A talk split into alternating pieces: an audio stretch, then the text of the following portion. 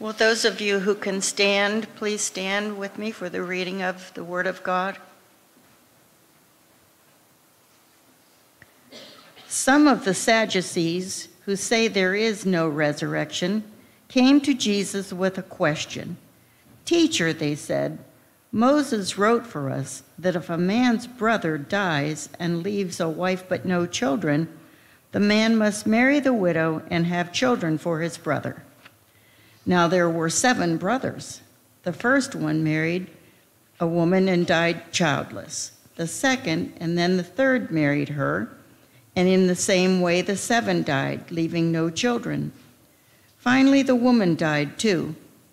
Now, then, at the resurrection, whose wife will she be, since the seven were married to her?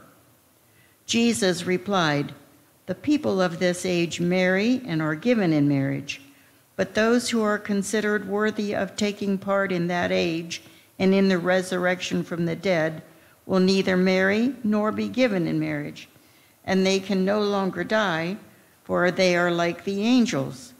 They are God's children, since they are children of the resurrection.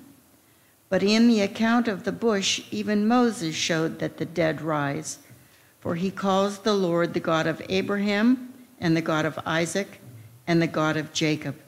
He is not the God of the dead, but of the living, for to him all are alive. Thanks be to God.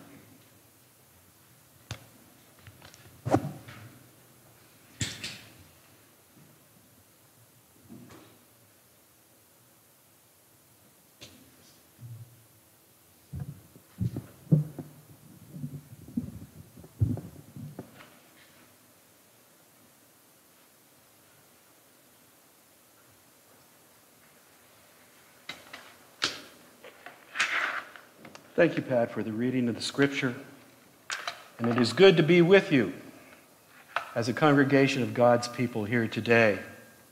I want to begin by simply thanking you all for your prayers and your cards for our family as uh, our, my father-in-law passed away, Sharon's father passed away back in September. It was, uh, it was an intense time in which the last several days of his life were also spent in vigil as we stood by his bedside and cared for him, holding his hand. I'm thrilled to see you today, thrilled to see all of you here today, including faces, some faces I don't recognize, which is a good sign. It tells me that there is life here, and that in that case, that indeed ministry is taking place among God's people as it should be. Some of us are a bit grayer than I've seen before. No names, please, as I look in the mirror. and the faces of longtime members that are no longer with us.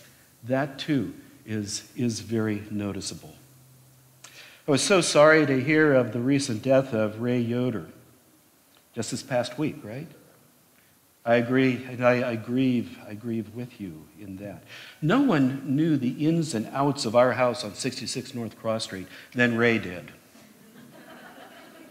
And we had more than one occasion to call him when the plumbing went awry, and Ray was there. Of course, uh, I also appreciated Ray for his, his dry humor.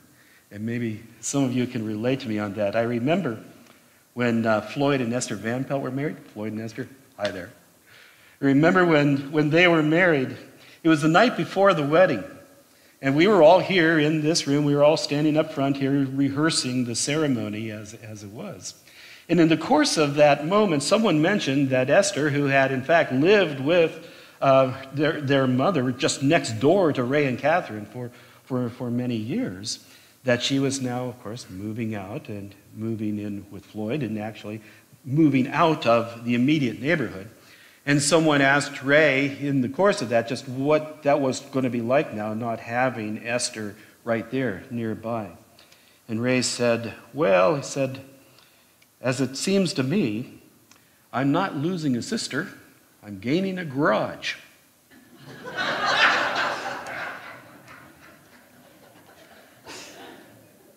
and so life goes on. life goes on. We grow and we become stronger.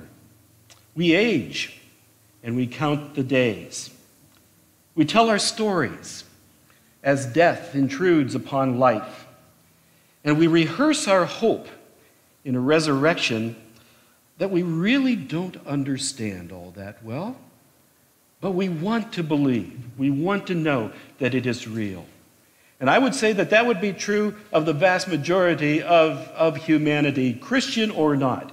The very question of the resurrection, the question of life after death, is vital to all people, I believe. Anyone, in fact, who reflects even for the slightest moment on what life and death actually mean. A few years ago, Sharon and I made our way to the Field Museum in Chicago. And one of the reasons we went, one of the reasons I wanted to go, was to be able to see the exhibit of China's first emperor and his terracotta warriors. Now, if, if you don't know what I'm referring to here, in 1974, some farmers were digging a well in China, and they began to dig up clay figures heads, bodies, limbs. You know, it was rather disconcerting for these farmers that they were digging up the, these body parts, even though it was just clay, but they, they didn't know what to do with that. Well, it seemed to be of some significance, so archaeologists took over the dig and what they discovered was an underground mausoleum about 38 square miles in size. It was complete with more than 8,000 soldiers, 130 chariots, 670 horses to go along with non military figures, including officials, acrobats, strongmen, animals, and musicians, all that were created in clay in life size form. Unbelievable. This, this stupendous effort was apparently commissioned by one Qin Shi Huang in the third century BC, long considered the first emperor of China. And, and the purpose, the purpose of building this underground palace was so the emperor could continue to rule over his subjects even after he died.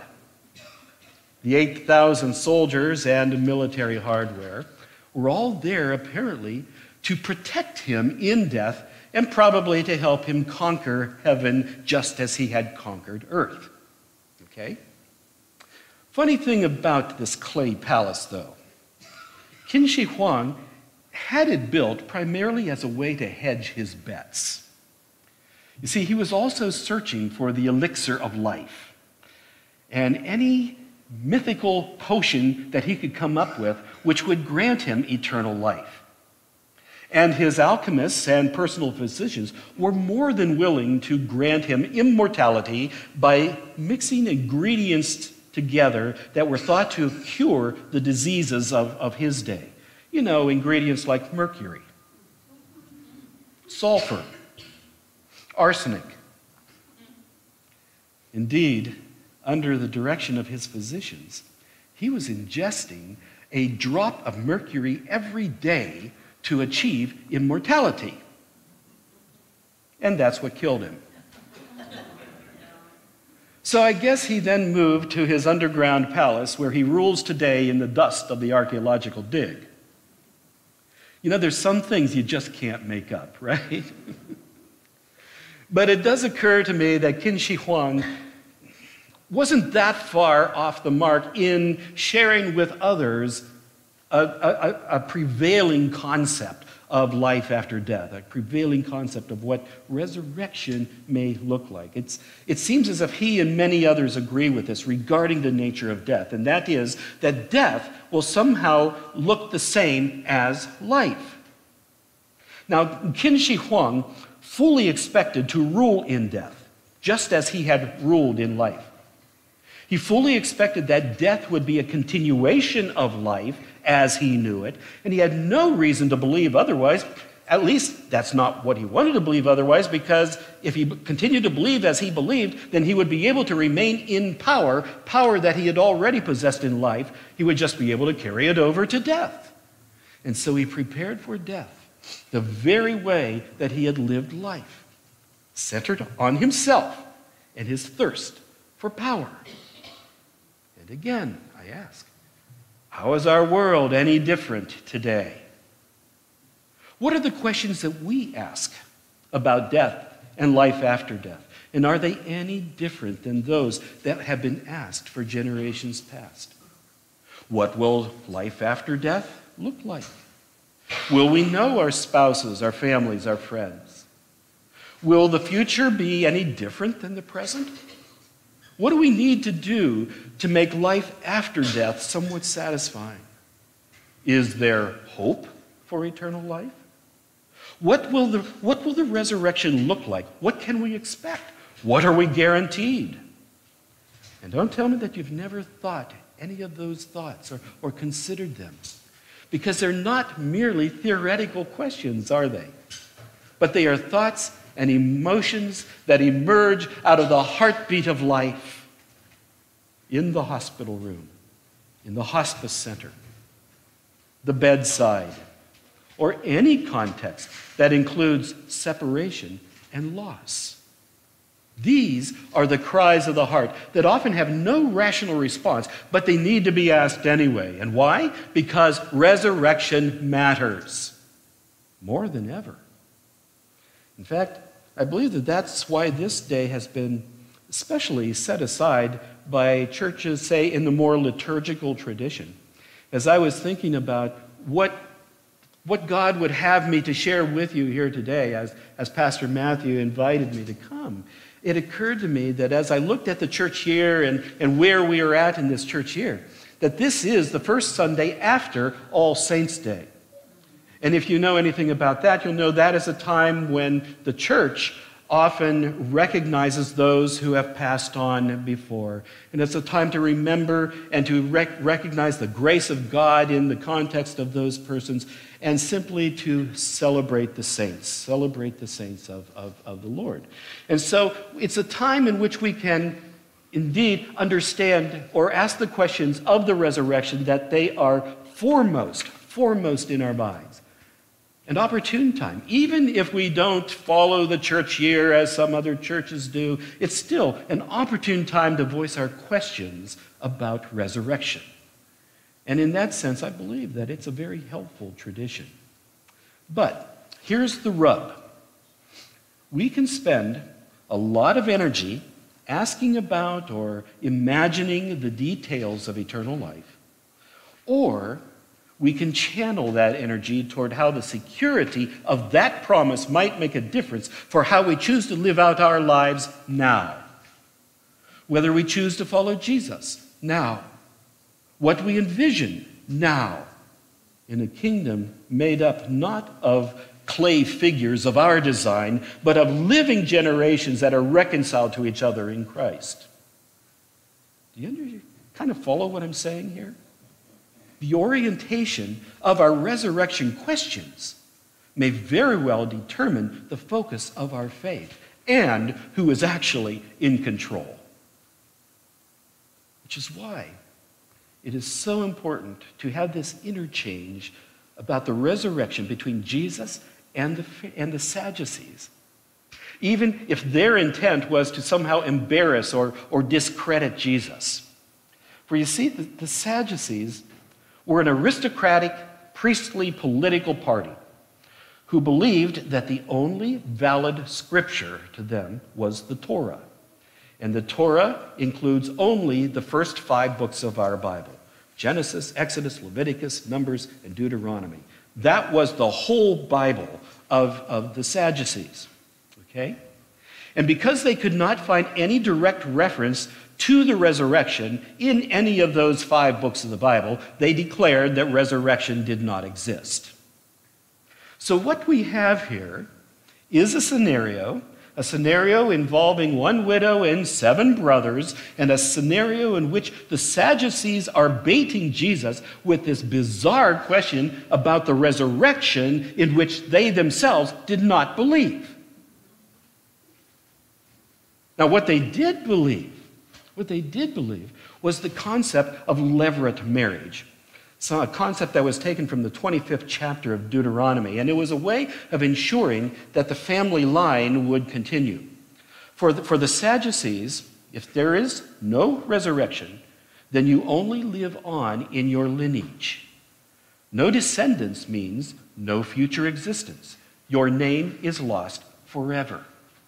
So, passing the widow to the next of kin, then, protects the family name and the woman who is now the property of the family. Catch that? The riddle that they framed for Jesus is based on this belief a belief of the handing over of property from one brother to the next brother. And in this case, it's the story of a widow who is passed on from brother to brother to brother until no brothers are left, and the widow finally dies, and then they ask the question who does she belong to? Hmm. Notice how Jesus responds in verse 35. Those who are considered worthy of a place in that age and in the resurrection from the dead neither marry nor are given in marriage. Indeed, they cannot die anymore, being children of the resurrection. And then he goes on in this wonderful way that Jesus often does to go onto the very turf of those who are asking the question, in which he then refers to Moses. He talks about Moses, who in fact is talking about a God of the living, the God of Abraham and Isaac and Jacob. And he's proving the existence of the resurrection in the very book of the Bible that the Sadducees say there is no evidence.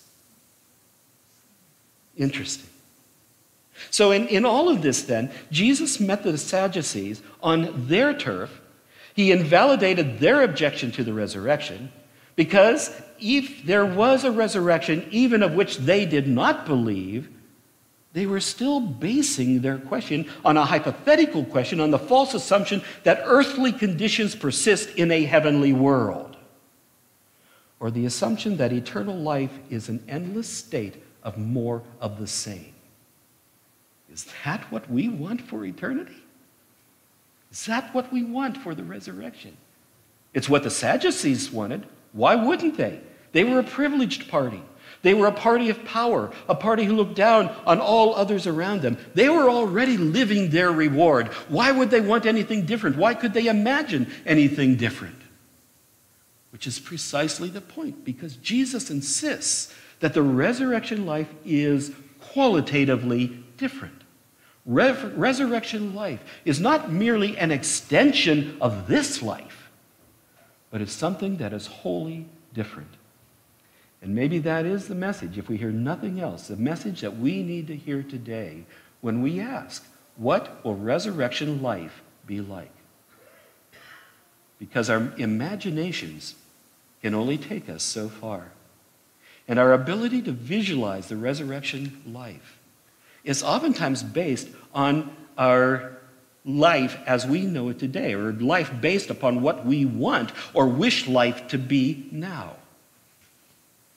As much as we believe in the promise of the resurrection, it seems that our greater faith in ourselves sometimes sidelines the promises of God.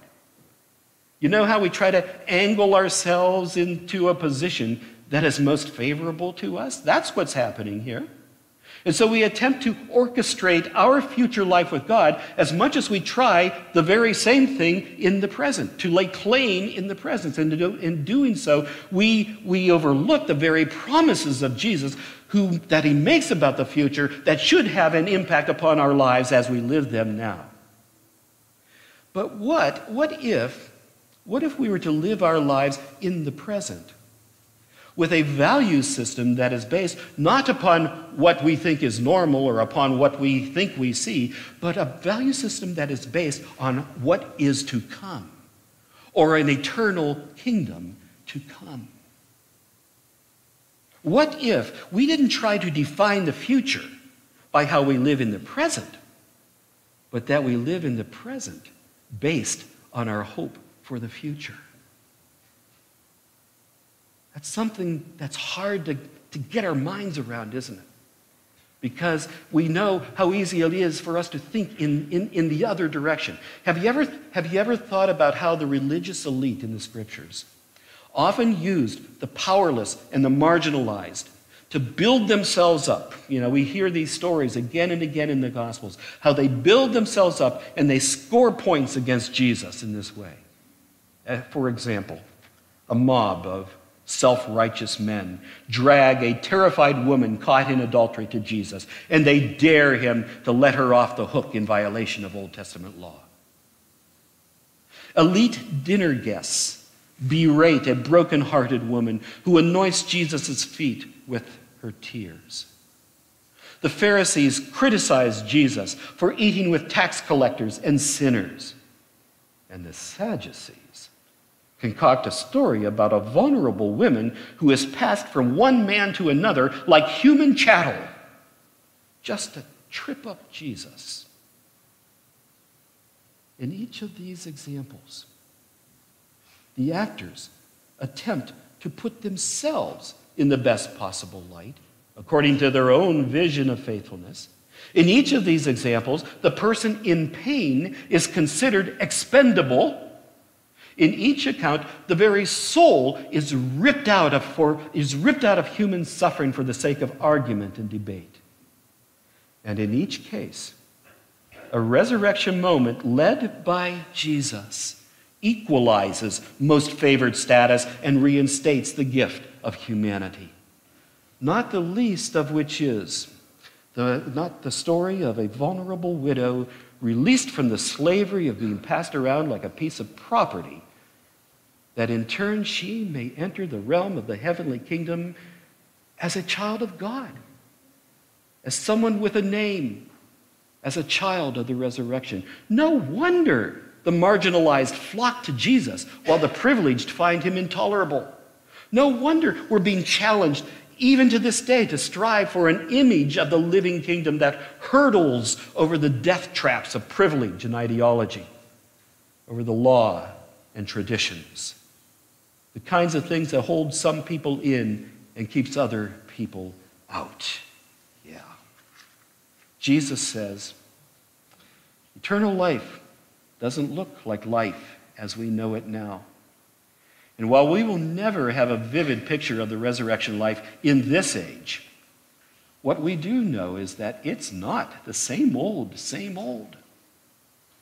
If the Sadducees talked about women belonging to men, Jesus talked about people belonging to God. If the elite were looking for status, Jesus made sure that the first was last and the last was first. If, if society was tripped up by the specter of death, Jesus pointed them to the God of the living in whom we have equal access. So, if you're trying, trying to pin me down and asking, what is resurrection life like? I'd have to answer that I don't, I don't know. When we reach heaven, Will we recognize our loved ones who have died? I don't know. Although Jesus' reference to the God of Abraham and Isaac and Jacob suggests that indeed there may be some kind of relationship there with the risen cloud of witnesses, with those who've gone before us, that in fact there may be something there, but we don't know for sure what that will look like. I'm simply saying that I don't know the specifics of eternal life. So, what do I know? By faith, I know that my Redeemer lives. By faith, I know that because Christ is raised from the dead, the resurrection of the dead comes through him. By faith, I know that as children of the resurrection, we draw our life from God. For God is a God of the living in every generation, not the God of the dead. By faith, I know that neither Rome in Jesus' day nor the principalities and powers of our day will have the last word. By faith, I know that because God will keep God's promises and, and will enact justice even beyond, now and beyond the boundaries of this world. I know that the church today is the visible sign of the hope of God's kingdom. What kind of a kingdom is that? A kingdom on earth as it is in heaven. as Jesus taught us to pray. A kingdom that looks a lot like the Sermon on the Mount that you all have been working with, that Pastor Matthew has been working with you through the past several Sundays. That's the hope that we are looking forward to today. And I know that nothing, nothing in all creation, including death nor life, will be able to separate us from the love of God that is in Christ Jesus our Lord. Hallelujah. Amen. I invite you to turn to number 71 in Sing the Journey, the Green Songbooks. We're going to sing this wonderfully prophetic song that, as prophetic songs go, we don't always understand what the whole song is trying to say.